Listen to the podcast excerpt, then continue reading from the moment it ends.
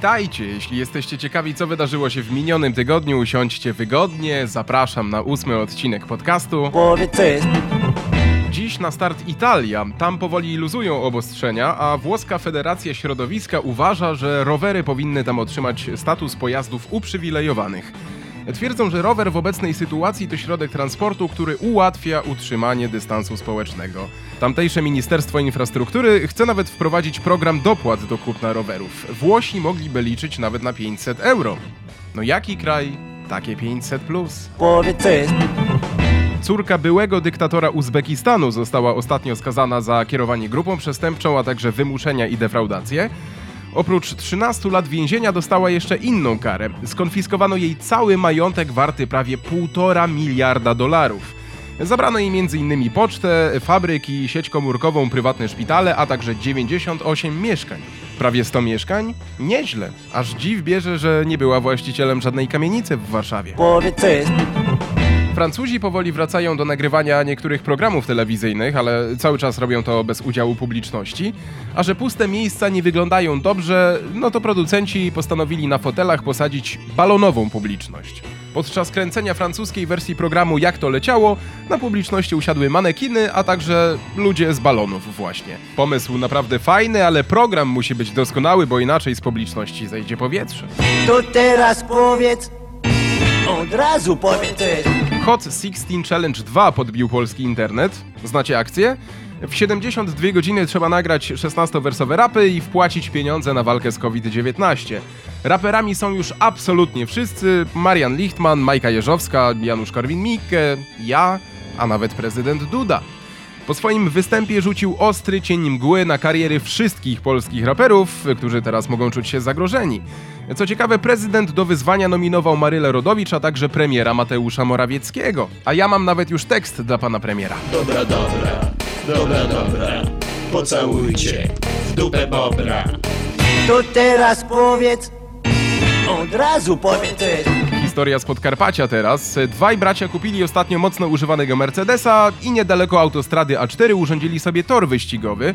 W okolicach Żyrakowa postanowili pokręcić nim bączki. No i tak się zakręcili, że auto stanęło w płomieniach. No cóż, panowie po prostu za bardzo się podjarali. A teraz wybieramy się na Dolny Śląsk. Funkcjonariusze jaworskiej policji zatrzymali ostatnio 66-latka, który bez żadnych zezwoleń prowadził sobie zakład produkcji sałatek warzywnych.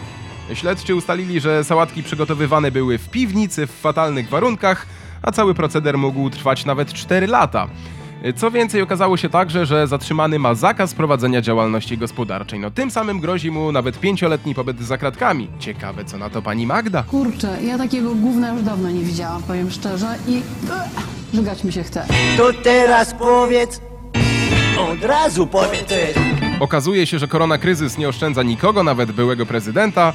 Lech Wałęsa ostatnimi czasy dorabiał sobie dzięki zagranicznym prelekcjom, no ale teraz nigdzie nie może polecieć i tym samym wpadł w problemy finansowe.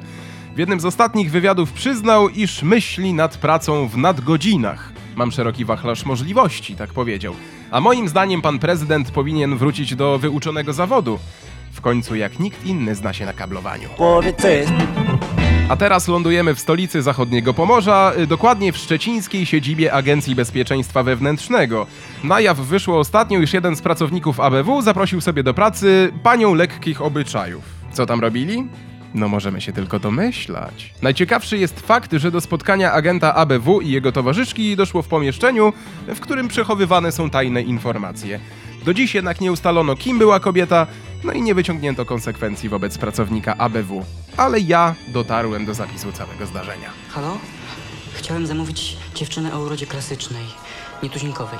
Powinna mieć szafirowe oczy, zmysłowe usta, wdzięczny sposób poruszania się, nienachalny uśmiech, piersi foremne.